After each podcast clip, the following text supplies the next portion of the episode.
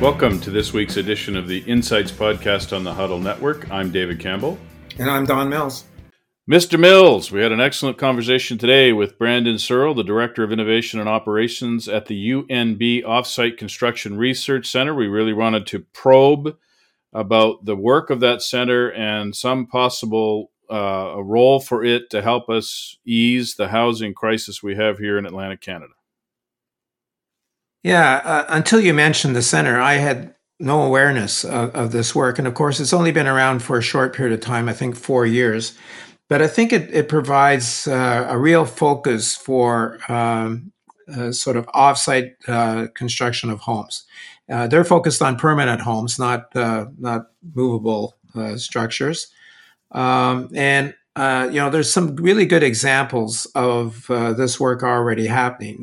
the 12 neighborhoods in Fredericton, which we talked about a little bit about in the podcast, is a really good example. They're really focused on uh, homeless uh, people uh, getting homes. Uh, they were uh, manufactured, I guess, offsite and and brought to a location. So you know, when we start to see good examples of how modular homes can play a role in in the housing supply, I think it, it encourages more people to consider that options, especially municipal leaders, you know, because they're they're dealing with this homelessness issue uh, in every every community basically, and uh, this is a this is a reasonably good uh, solution, at least for some of that problem. Um, and the the model that uh, Fredericton is doing with uh, twelve neighborhoods is really a good one because uh, you know they're for people who are working in the community who are homeless and you know, they created a, a, a nice uh, uh, neighborhood. Um,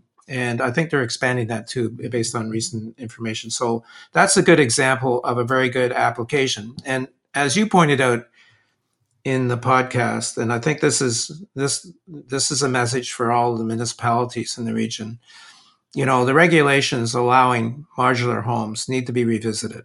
You know, this is a the, the modular homes today are very different than they were 20 years ago the quality um, is substantially higher. And one of the things that municipalities should think about is that the disruption from a construction point of view is significantly lower for people living in neighborhoods where, you know, these units are being built because they're just being transported there and basically assembled. So, you know, it's a lot less intrusive uh, in in terms of people living near construction sites. And uh, you know, I actually hadn't thought about that until the conversation we had with Brandon.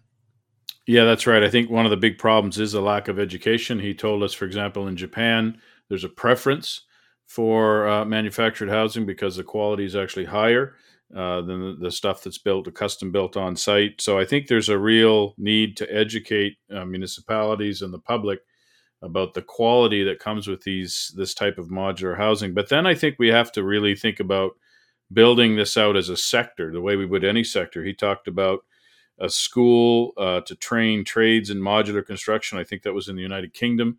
We should be doing that here. Um, you know, we should really take this sector seriously. He told us there at the end of the conversation that most of the firms he's working with have a two year backlog. Well, that's not really going to help us solve our housing crisis if they can't build any new houses. So, um, in my opinion, we should take this sector seriously. We should maybe we need new manufacturing plants established. Maybe we need a, a serious workforce development strategy. But you know, at the end of the day, if you could build 500 or 1,000 homes or more a year in this region using modular construction, that would be a huge win, in my opinion.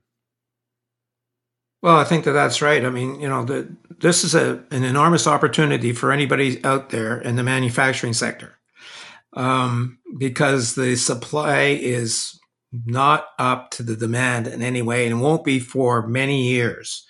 And so, uh, you know, these are not just for single dwelling uh, units either. They're for multiple units, you know, duplexes and triplexes, and even high rises. I mean, there's a couple that have been built in the in different cities in the world that are 30 or 40 stories high. So, you know, we need to, as you said, reimagine what modular uh, housing is all about. And um, and you know, uh, you talked about the opportunity as an export market as well, which could be considerable if we if we got you know to some sort of scale in this region. Yeah, you need the firms, you need the workforce. And right now we're constrained on both fronts. But I do think, uh, after talking to Brendan, I think, or Brandon, I think we uh, have uh, seen the potential here and got a good sense. And I think it's well worth uh, the listeners' time to have a, to hear what uh, Brandon has to say. So without any further ado, here's our conversation with Brandon Searle from the UNB uh, Offsite Construction Research Center. So welcome to the Insights Podcast, Brandon. Thank you. Thanks for having me. So, before we talk about the Offsite Construction Research Center, can you give us a summary of your career path, uh, where you were born, where you got your education, and so on, how you ended up uh, at UNB? Yeah, for sure. Um, yeah, so I uh, actually grew up in Riverview, New Brunswick, just outside of, of Moncton. Um, and yeah, like like similar or like most uh, young New Brunswickers, I grew up in a hockey rink and and traveling around the province um, or, or, the region. Um, I uh, I came to UNB in 2011 to do a bachelor's of uh, science in civil engineering, uh, and I also pursued my diploma in, in technology management entrepreneurship.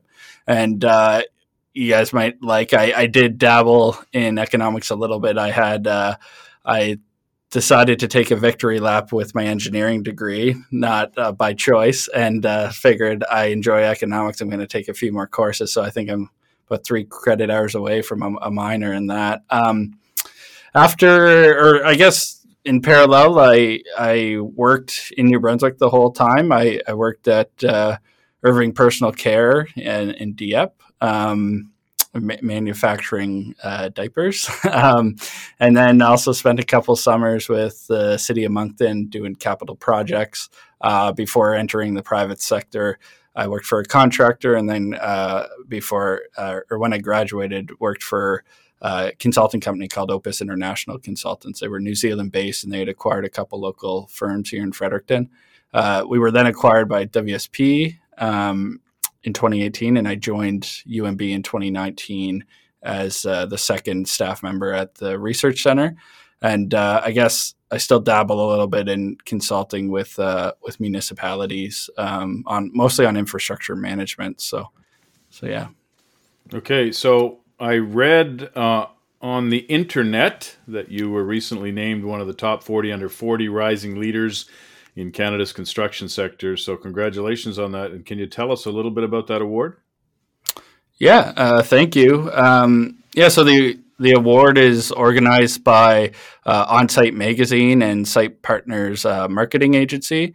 Um, uh, my understanding is it was the third year of them doing the award, where they recognized uh, top 40 under 40 uh, rising leaders in construction as you mentioned. Um, i was fortunate to have some of my colleagues uh, nominate me for the award but uh, in my opinion it's really a reflection of, of the center and the success, success that we've had uh, since 2019 um, and and maybe they wanted to add some maritime flavor to it because I don't believe there's ever, it's been Ontario, Alberta, you know, BC uh, focused historically. So I, I, was one of the first to, to be named from the Maritime. So I was pretty excited about that. Yeah. Yeah. So congratulations again on that. Uh, so I'm pretty sure I'm a lot of like uh, a lot of people are listening to this podcast. Until David brought it to my attention, I've never heard of the Offsite Construction Research Center. so uh, we'd like you to tell us uh, what uh, what the center is all about and and its focus, if you could, to uh, to uh, you know give us a better yeah. idea about the work that you do. And and I just want to mention, uh, you know, David and I have a big interest in housing, given the population growth. So that's one of the reasons that we reached out to to learn more about your work because it you know obviously could play a, a role in solving some of the housing uh, supply issues that we have. So over to you. Yeah, yeah for sure. Yeah. Um, yeah, so the Offsite Construction Research Center it was uh, created in 2018 in partnership with uh, Osco Construction Group. They're our founding partner, uh, and we have a mission to accelerate construction innovation through the improvement and adoption of offsite construction technologies and practices. And our vision is to be the Canadian leader in offsite construction knowledge creation and mobilization. So, uh, I guess just to to put that in layman's terms, the, the idea is to connect academia, industry, and government to innovate and do applied research. As a center, we almost act as an extension of an organization's research division, or sometimes, you know, in, in construction, we there isn't as much investment in research, let's say. So um, we are often the research division for some of our industry partners. Uh, to date, we've worked with over 40 or sorry, over 30 companies on and completed over 40 projects. Uh, 75% of those companies are Atlantic Canadian. Um, and our whole mandate is doing projects that move activities that are traditionally done on site to an off site plant. And you know that can be done through the implementation of digital technology that then enables an activity to move off site um, using those digital technologies to increase productivity or quality of existing plants and i will talk more i think about uh, some of the projects later um, or um, some testing services to potentially bring new products to market or existing products to new markets, and, and that gets into the the export um, aspects that, that both of you would be interested in as well. Um, so that's kind of our, our, focus at the the center right now, and uh, you know we've grown significantly over over the last four years. OSCO uh, through Hans Klohn and, and uh, Mr. John Irving had a vision when they approached UNB to create the center.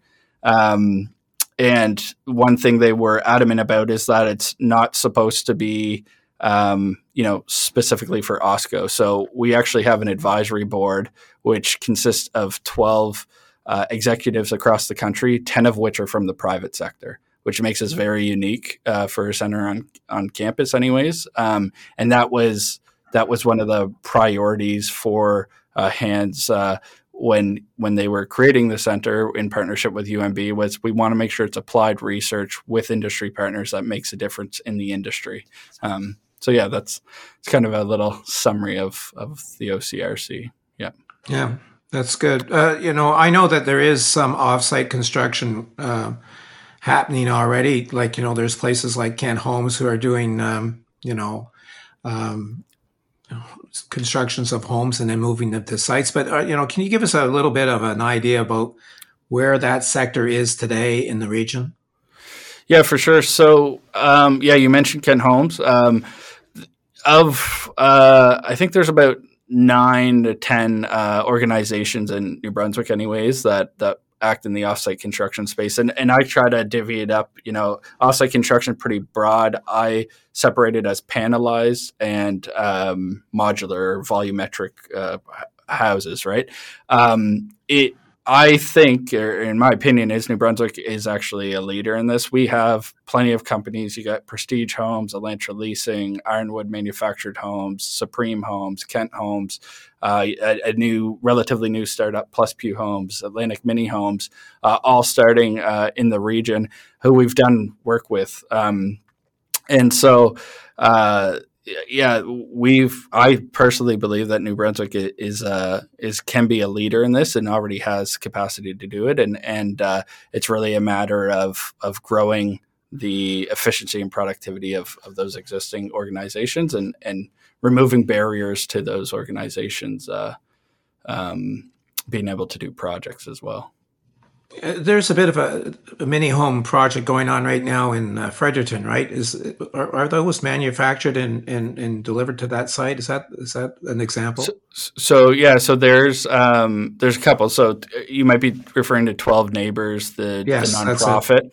Yeah, yeah, so they're do, they're doing tiny homes um, and building a community um, just on the north side of Fredericton here for vulnerable populations. It's really unique. I mean, I can't speak to it. Uh, uh, I wouldn't be the best person to speak to it, but my understanding through discussions with Marcel Lebrun or, or uh, seeing him um, present uh, is that it's really about giving uh, folks who are, are, considered vulnerable population the skill sets to re-enter the workforce and also a home in an, an area or safe haven type of thing. So uh, part of my understanding, part of the requirements for the folks living in those homes are also they have to work in the community. So the residents are also building the homes and yeah, they are off-site right now. I would say that they are um, kind of traditional construction within a factory, um, not necessarily manufacturing, which uh, some of the other organizations, the, the for profit entities, uh, are really focused on on uh, um, converting to manufacturing type processes and and uh, and increasing productivity through that. Yeah, yeah. Uh, so tell us uh, how your center is funded. Maybe give us some uh, some numbers in terms of the size of your staff and research group that you have. Yeah, for sure. Um, so I, I, mentioned OSCO uh, approaching UNB in 2018. That was the initial funding of uh, $2 million over five years. Um, beyond that, we've received uh, initial funding from ACOA for phase one of establishing the Offsite Construction Research Center. And then we um, apply for grant funding through uh, National Research Council. They have an industrial research assistant program, uh, New Brunswick Innovation Foundation, Mitacs, uh, and as well as fee for service contracts with uh, industry partners. So since that initial two million, we, we've we've grown that, including the two million, to over six million. Um, and of that, three just over three million would be from the private sector partners through uh, fee for service contracts and or partnerships where we can leverage um, a funding agency to do internships. So we always have students kind of go through um, th- through the program who are pursuing, you know, a master's or PhD and do an internship with an industry partner. Um, our staff right now we are at five and we'll be at seven soon. Um, but it's a bit of a unique business model. So uh, we have full time staff uh, that will be at seven shortly, uh, led by our research chair, who's also a professor, uh, uh, Dr. Zhen Lei, uh, and myself as innovation and operations director. Um, and then within that, we also have master's, PhD, and postdoc researchers who they participate in all the projects in parallel to pursuing their degree um, and they have an opportunity to get um, skills and uh, jobs and internships with some of our local partners or, or, regional partners. And in all cases, every student who's graduated uh, and gone through the program has ended up uh, receiving a job offer from the company they interned with. It's also an opportunity for those companies to to uh, get a bright-minded uh, individual with a diverse expertise um, to come into their space. Um, beyond that, we we work with faculty members. So occasionally, we'll have folks from Scott Bateman in computer science. He's a faculty member there. He might come in on a on a project that requires some computer programming or uh, some augmented reality technology. Uh, if it's a structural focus project or some testing, we might get um, Dr. Alan Lloyd from civil engineering to come in. Um, so that's kind of our model. And then we collaborate uh, broadly across the country with some other universities uh, to, to uh, bring their skill sets and, and, things to the center. Can you uh, give our listeners a, an example of, or several examples of the kinds of projects you work on? I, I, think it's everybody's got kind of in their head what what sort of modular construction might or might not look like, but maybe you can help us define that. Are you working on very technical challenges? Are you working on uh, on on assembly issues? What, what what what are you actually working on at the center? Yeah, so I can give a few examples. I would say they are all um, mostly technical challenges. I mean, so since we've mentioned OSCO, I'll speak to one of their companies, Strescon. They're a precast concrete company uh, with a plant in Saint John and Bedford. Um, some of the work we've done with them is have a student use augmented reality um, through their quality assurance and quality control processes. Some issues they were running into were um, having having new grads or uh, young professionals come in, in as inspectors and read blue plans efficiently uh, or drawings, I guess, efficiently. And, you know, this generation has grown up with video games and technology and may be able to grasp uh, a HoloLens that overlays um, a virtual model on, in the plant type of thing. Uh, so we did some research with them where we actually applied the technology in the plant. Our, our student did a one year internship there. She trained some of their trades and labor staff on the technology. Um, and that's ultimately to increase productivity in the plant, reduce the amount of waste. Uh, obviously, uh, um, less material waste is is better for everyone, including the environment, um, and in, in, ultimately lower the cost uh, of the project. So that's it's kind of one example. More on the housing side, we've worked with quite a few of the manufactured home companies in the province, and it's all around productivity improvement. So we go in, uh, do time studies, better understand their processes, areas where they can improve the manufacturing process. I think we're going to touch touch on, touch on this later, but um, they've all seen have trouble with finding skilled labor, uh, skilled trades. Um, the price of materials is a major issue right now. So um, they're trying to minimize their material waste, increase productivity. They have the backlog there, which is you know needed in manufacturing, um, but they it's continuing to grow and we need to find ways to increase productivity. So what we've often done is worked with organizations, understand their processes, and then understand how we can um, help implement technology that might support their process. So one example is uh, one organization. They're exp- actually three of the modular companies we've worked with are either building a new plant or adding extensions on their existing plant because of how busy they are right now, and um, one of them in particular, uh, they're looking at introducing smart saws. So those are uh, robotic saws almost that can automatically cut and bundle wood. Um, and to do that, you have to change how your design happens. And so we help those organizations implement the new technology that can include some computer programming, uh, that can include some training. Um, and, and, you know, kind of standard operating procedures, that type of stuff. And also, act as an in between with the equipment suppliers from all over the world on on what's best for that organization. So we do a lot of that, and and then finally, uh, you know, with an organization like like Malta Inc., it was pretty publicized that we received some funding with uh, New Brunswick Innovation Foundation to to work with Malta. So Malta is an MOU with NB Power to build an energy storage system uh, in the province, and they're looking. They have kind of their first iteration, and then they're looking at a second iteration, and they're looking at how they could uh, modularize the uh, the design. And so they're working with Zhen on the constructability and how you can do that all virtually before actually physically doing that. And it, part of that project is looking at supply chain as well. So, what can our local supply chain do? What needs to be imported? I know I, I listened to your discussion with uh, Brett Plummer, I believe, from NB Power, and, and SMRs came up in supply chain. So, I think there's some opportunities for us to collaborate and look at uh, you know, it's it's going to be similar organizations that need to get trained and get involved with SMRs and, and I believe in that sector. So uh, that's some of the research that we're doing right now.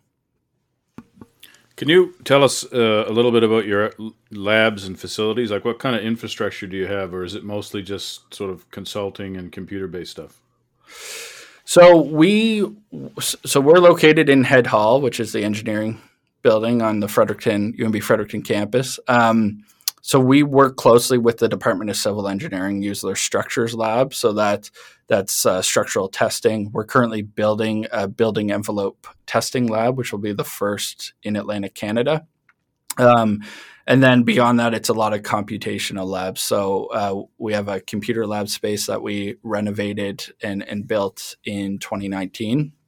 Uh, we're starting a new renovation on campus here soon, and uh, we're working with uh, faculty of engineering um, who recently acquired some space um, on to decide if we're going to need that space and what type of testing we might do there. So uh, that's kind of some of the the things we have. I think as we grow, we'll be getting into more full scale testing volumetric module testing, and we're seeing demand in that.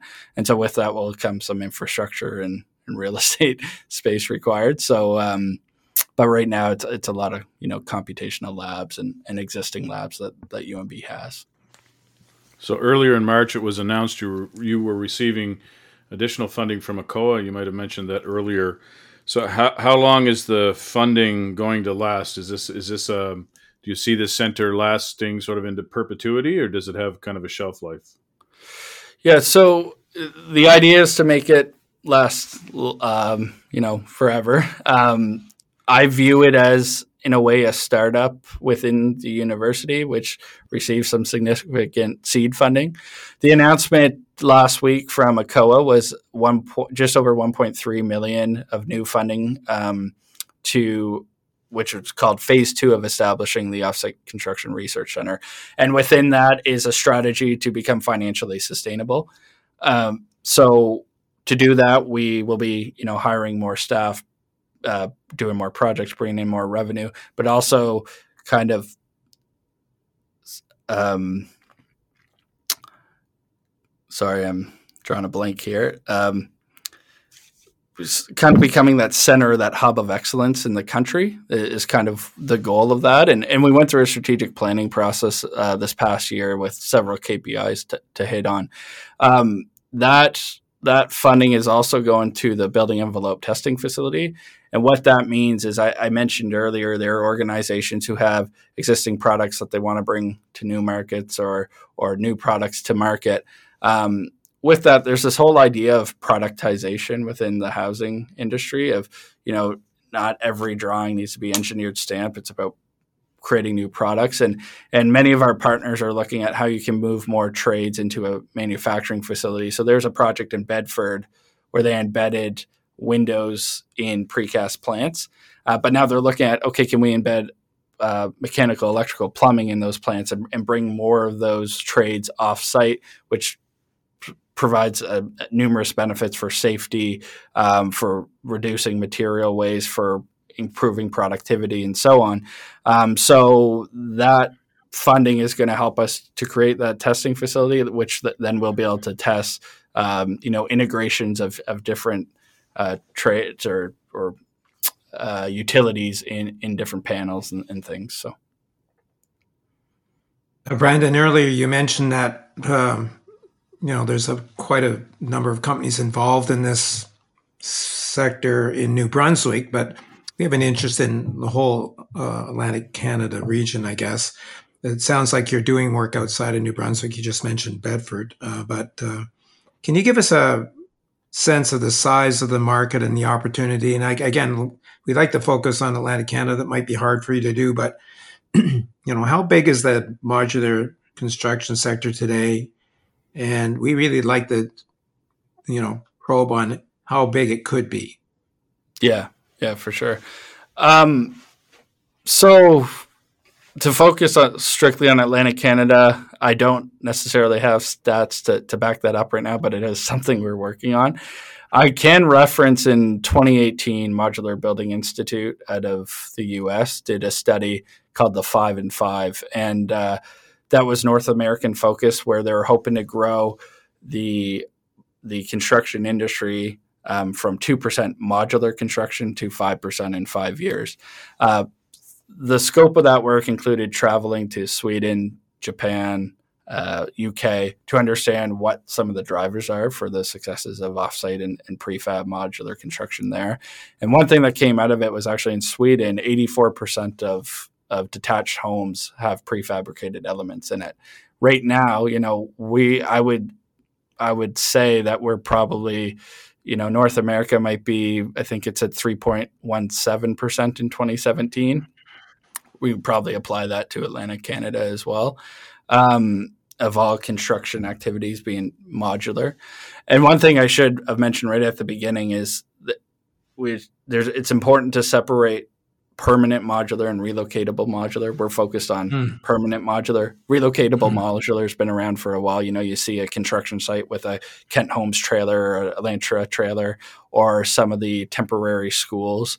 Um, those are relocatable, but we're focused on, on the mod, on the permanent modular section sector. Um, so right now, I would say that you know, we don't have the numbers to to to back up what's happening in Atlantic Canada. It's something we're doing. We're we're doing some supply chain research to better understand what capabilities uh, the existing manufacturers have, as well as capacity. Because I know, you know, if you go to website of one of our partners, they recently built a hotel in Florenceville, but you wouldn't you would think they they do you know mini homes and, and trailers, um, but they have capacity to do much more we have to look at what are the barriers to them doing that.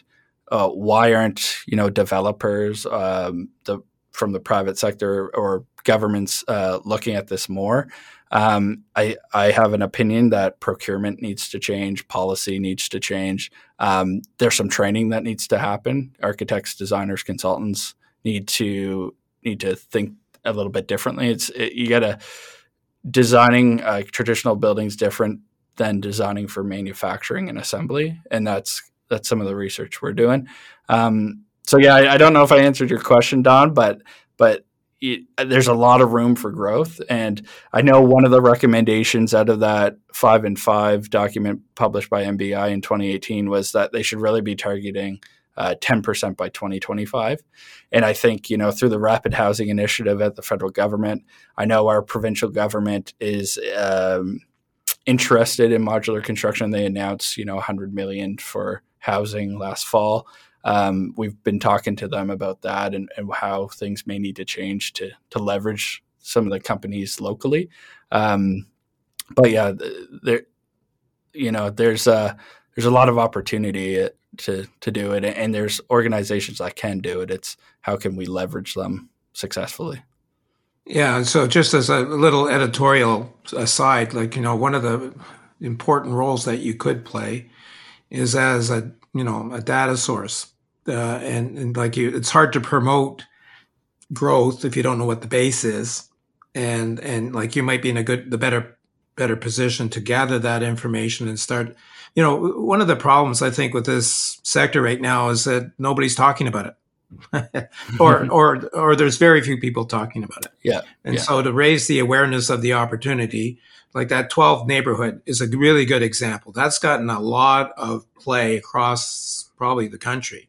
Yeah. And it's a you know really uh, it's a really uh, good initiative and it shows uh, it shows uh, in a very specific example the value of uh, manufactured modular homes, right? Mm-hmm. And so, um, uh, you know, that's a that's a real awareness builder for sure.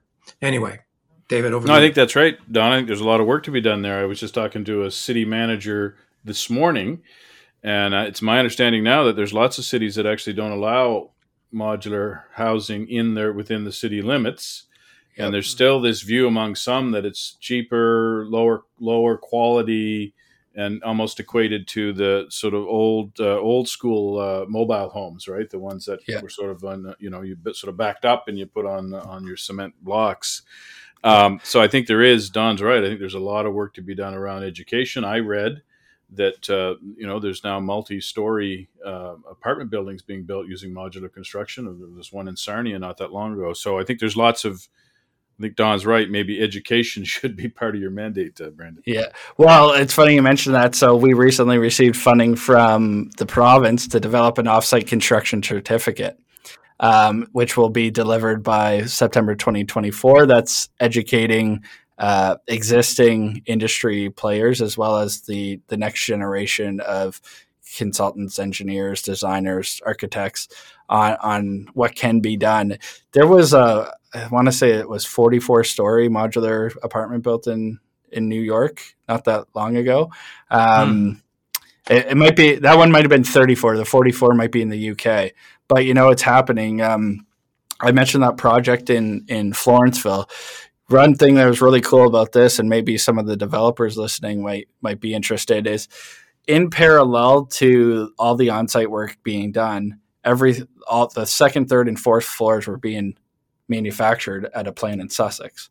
So all the beds, all the TVs, all the toilets, all the sinks, everything was going to Sussex. All of that was installed in the plant and shipped up Route Two to Florenceville, where they stick built um, the first floor, the convention center, did all the civil work, etc. And just like you know, as a in the commercial space, if you can crunch that schedule by six, eight months, you're bringing in revenue that much quicker.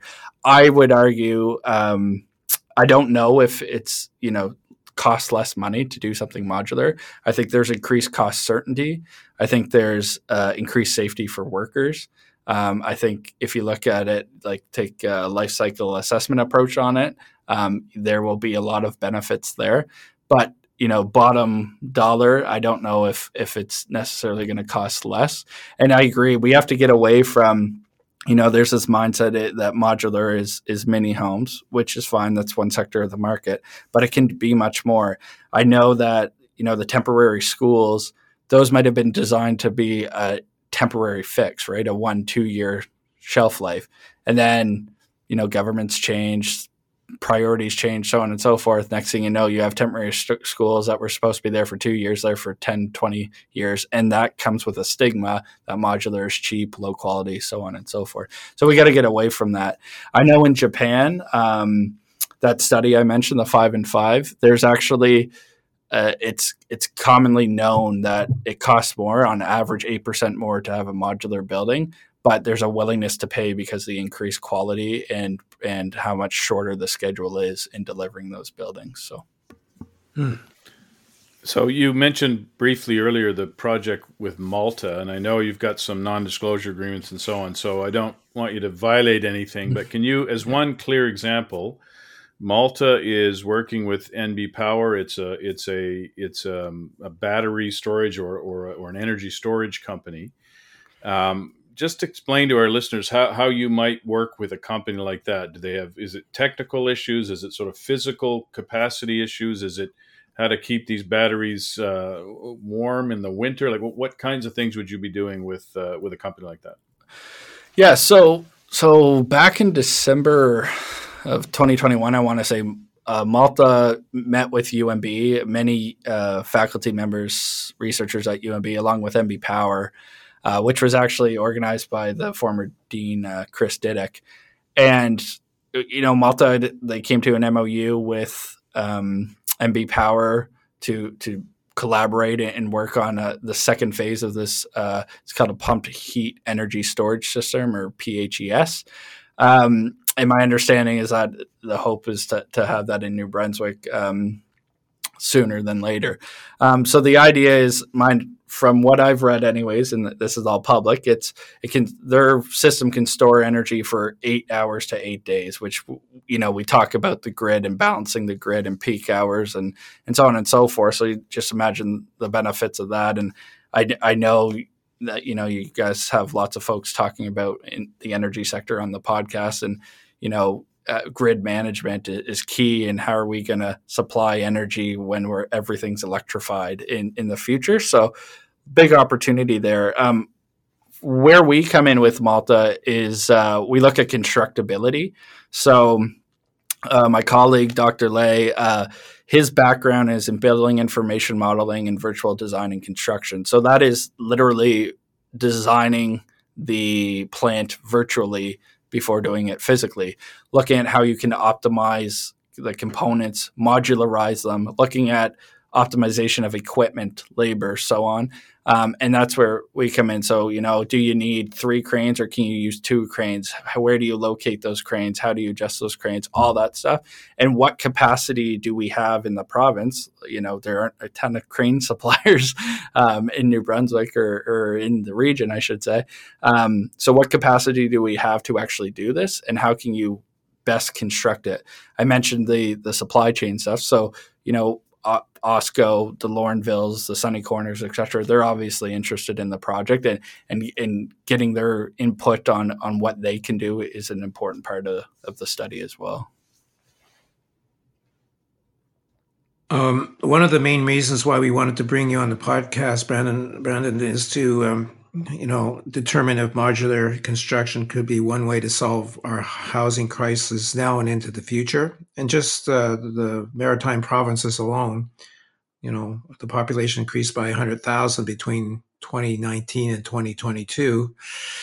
Uh, this represents an unprecedented population growth. And, and really, honestly, the housing sector was not ready for that growth and still is in a catch up mode. In addition to the lack of capacity, the workforce is aging with a third of the workers over 55, and uh, so labor force is an issue. Uh, do you think offsite or modular construction, you know, you know, can obviously you you think it's obviously can play a part of the solution? My question is, what needs to happen? Because it seems to me one of the early challenges is market demand you know, and and one and, and, people think of manufactured homes, as David mentioned earlier, as being of a lower quality perhaps than you know custom design you know built homes. You know what's what's the wedge into this marketplace? Is it for people who are uh, you know looking for affordable homes or, or or maybe like you know the 12th neighborhood people who are don't have homes and, and need a place to stay. How how do you get this form of housing more popular and seen as an alternative? I think that that's that's the question i want to ask. Yeah yeah i mean i think so yes obviously I, I view it as part of the solution and you know there are we participated in a workshop that the province organized recently where we were talking about you know affordable housing for low income residents vulnerable populations. We were talking about the missing middle uh, and as well as well not really as applicable in our region but kind of the the skyscraper type type stuff. I would say modular has a has a space in the tiny home sector, like the, what 12 Neighbors is doing, but also that missing middle, which is duplexes, triplexes, single family homes, apartment buildings, um, that type of space. And yeah, you mentioned, you know, I think our premier said, you know, we'll hit 1 million in population by 2040. Premier Houston was 2 million in Nova Scotia by 2060, which is super exciting. But with that comes a housing crunch. And locally, the New Brunswick Business Councils working with their uh, their members uh, who are you know have uh, staff scattered throughout rural New Brunswick and rural Nova Scotia would be the same um, who are in need of housing. Um, and, and New Brunswick has created the housing hub of New Brunswick to to help with that the rural housing aspect. Um, so the and they're all interested in modular. Modular can can play a role in the urban center. It you know you don't need as much laydown area. It doesn't disrupt the surrounding community or the environment as much. But similarly, it can benefit the rural sector because you don't necessarily need to float uh, equipment and uh, and labor and materials and so on all the way out to those rural communities. I think for us to leverage this sector and and to gain get the most benefit out of it, again, it changes it's changes in bylaws. David, you mentioned you know you spoke to a city manager. That's very common, and uh, I think um, there is a manufactured housing association of Atlantic Canada. Um, getting more folks on, on, involved in that will be key to to advocate to for, for these bylaw changes. Uh, changes in policy and procurement models. You know, to me, procurement models really need to change. A colleague in Alberta, University of Alberta, did a study with the province there. Um, they had five projects that they wanted to go modular, and they put them out to tender, and no one bid on them. And you know, well, this is what I'm told, anyways. And you know, a big part of that is you can't go to a manufacturing plant with a customized solution and they're not going to upend their plant to do a one-off house right but if the province said we need to build this apartment, it's going to be 40 modules. You you do all 40, maybe they'll change, and that's where you'll start to see economies of scale and benefits, just like manufacturing. You talked about customizability, Don. Um, so, you know, historically, we modular was viewed as cookie cutter. What's happening now is through the technology that we have, um, generative design is a buzzword in in my world. Um, we can start to customize things without impacting the assembly line, right? And if you think about a car, you know they're not impact. You go to if you were to go to Toyota, you would be overwhelmed with the amount of decisions they're trying to they're giving you, right? But they're not changing their assembly line. So it's really reframing, I think, for those businesses as well, is what decisions are you giving the consumer to uh, feel like they're getting a customized solution without impacting assembly. So there's that piece, but there's also removing all these barriers, barriers around training, barriers around policy, barriers around procurement, and that's where I think we can we can see the the most benefits. Um, I, I, should mention, you know, a colleague uh, um, in the UK, he's always pitched this hub and spoke model, and I wonder if it would work well for here. Here, it's an idea of you build the shell in in a hub location, ship the shell out to several spoke locations. uh, finish do the finishings and everything there, and then you get your housing. Obviously, UK geographically is different for us than us, but that would also require uh, some of the private sector to work together. You know, maybe have some folks doing roofs, some folks doing walls, some folks doing bathroom pods, and bringing that together in a hub. It's almost the the reverse of the Toyota model, manufacturing model. Um, so yeah, I, I think I think that uh, that's some of the ways that we can change modular. I, I, I think procurement is a big piece of it. Uh, government can lead the way. They can put that carrot there for for folks to innovate and and try it. And and then when it's showing that it works well, which we also do case studies to try and prove that it is a solution. But when it when it's proven to work well, then developers and, and so on will hopefully uh, see the value and, and go that route as well. So, Brandon, another preoccupation or main preoccupation of this podcast is economic development, ensuring this region has export focused sectors to that bring in money and help help foster a strong economy here locally. A long time ago, going back probably 15 years, um, New Brunswick was actually looking at modular construction. In fact, there was a a firm in the north that I won't name that was supposed to build components for bridges in northern Canada, and then it went bankrupt, and uh, the government was left on the hook for a huge amount of money, and it was a bit of a scandal at the time. But the concept was there, right? This idea that you take a place like New Brunswick that has lots of port facilities, the ability to ship these big components out by barge or by ship uh, and you you construct them and then you assembly assemble them on site uh, wherever that could be. In this case, it was northern Canada. So I wanted to ask you your thoughts on that idea too. So in addition to building houses for the local market, is there opportunity at some point down the road to actually be building, you know, components for industrial or commercial or even housing projects here that are uh, serving markets in the U.S. or somewhere else uh, in the world? And, and if so, do we have any strengths? Is there anything that, that sort of would favor New Brunswick or the maritime provinces for that sector? Yeah, um, for sure. And I think a lot of we're already doing it. Um, you know, I mentioned earlier we've worked with six uh, modular companies in the province. We've also worked with three in Nova Scotia, Don, so it's not New Brunswick only. Um, uh, and nine offsite construction companies in the province. Of those nine, eight of them export outside the province, a lot of them to northeastern U.S.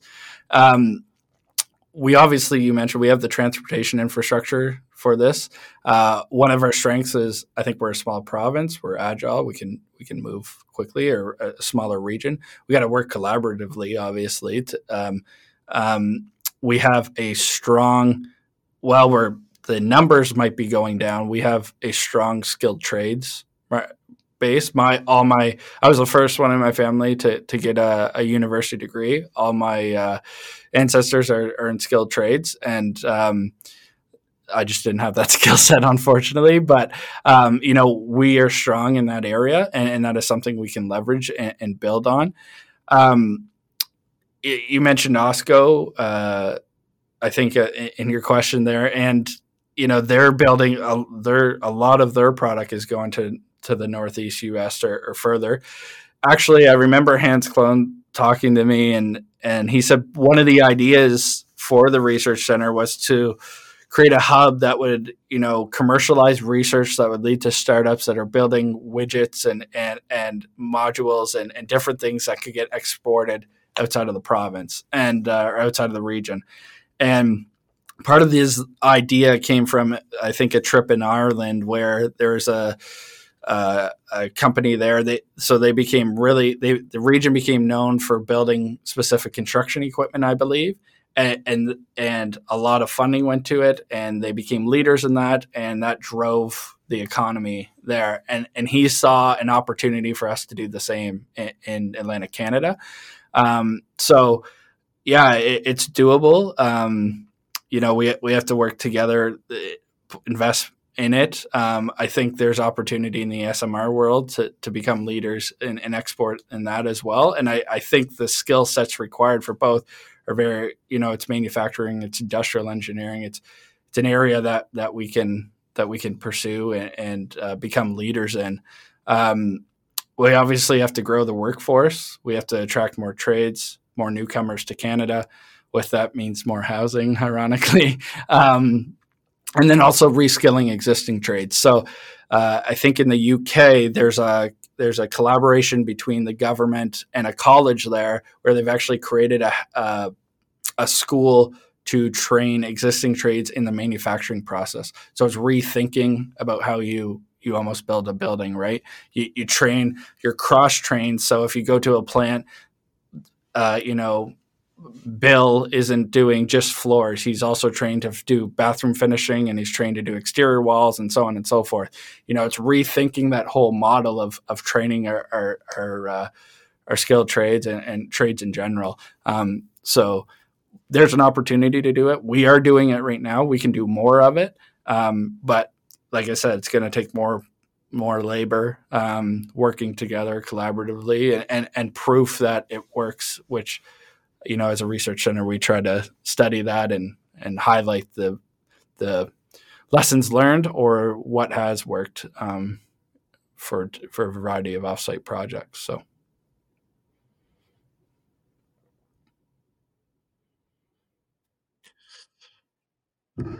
Um, I guess it's my turn, is it?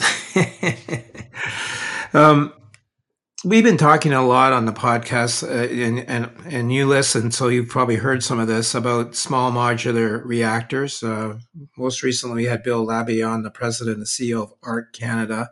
It was a really interesting podcast, as you probably know. He talked about uh, New Brunswick really being a manufacturer of small modular reactors. And, and creating a, a, a whole new industry for the province. And uh, uh, I wanted to ask you, um, uh, you know, uh, what uh, what can your center do, or maybe is doing with that uh, sector to help realize this opportunity? Yeah, so I agree. It's it's a major opportunity, and I know UNB, my colleagues, uh, I'm not sure if you've spoken to, to Willie Cook. He's the chair of chemical engineering, but also the director of, of um, Center for Nuclear Energy Research at UNB. Uh, so I know UNB is even working on a, a degree, uh, nuclear engineering degree. Uh, I don't know if really? I'm allowed to say that actually, so maybe keep well, that. One. Maybe we can cut that part out. Uh, but no, but yeah, we, we, we like late breaking news. It's good. well, um, yeah. So, so the role we can play. I mean, my understanding, and like I, uh, I'm a civil engineer. I get involved in the technical side, but not as much as as I used to. And so, I, I don't necessarily know all the science behind the SMRs, but I know that it is going to be a manufacturing process. Um, there's you're going to have to think about lean construction just-in-time delivery, optimization, all that stuff. Um, you're going to have to think about the supply chain. And I know OCNI, uh, Organization of Canadian Nuclear Industries, does research in that area. And a colleague uh, was recently hired in, here in New Brunswick to Andre Pelletier to, to work with them, I believe. So, um, well, I the role we would play would be, I, I think, in supply chain uh, research in reskilling or um, you know training students who who will then enter the industry in the industrial engineering space. Um, and then looking at the constructability and optimization. So once the Willie Cooks and uh, ARC and, and Moltex and once all that is is past, you know, the the paperwork to to get into production, there's going to be a lot of opportunities for improvement and optimization, and that's where I think uh, the center will will play a, a, more important role in that side of it. Um, but you know, all our, a lot of our industry partners are watching this space. Um, it's something that you know we're collaborating with NB Power and Malta on. I think there's more that we can do. I'm hoping maybe I can use this to connect with Wayne Power um, um, from the province um, to talk to them about how we could potentially collaborate because yeah, it makes sense and and it's a great opportunity for a region.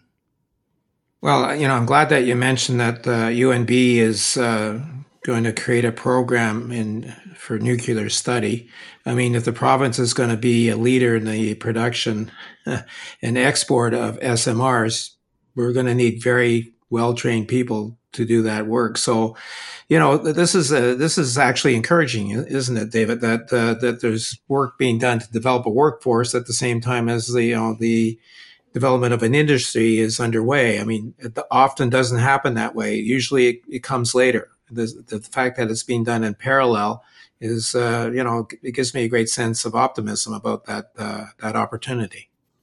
Yes, and I would suggest also getting involved in research with the off, offsite construction research center because they right now we don't assemble these or build these SMRs anywhere, right? They're, this is still uh, under development right now as a sector. So the the manufacturing techniques, the approach required, that's still under discussion uh, as opposed to the old model of building it on site um, as as previous plants have been made. So so certainly bringing the center in would be a really good idea. Uh, Brandon, that's all of our questions. We want to thank you for joining us today on the Insights podcast to talk about the work of the UNB Offsite Construction Research Center. We wish you all the best as you further you. this important initiative. Yes, thank you for having me and look forward to continuing listening to the podcast. Thanks, Brendan. You've been listening to the latest episode of the Huddle Insights podcast. You can follow the show and listen to past episodes on podcast platforms like Apple and Spotify. And if you've enjoyed listening, please recommend the show to a friend. Don and David will be back again next week.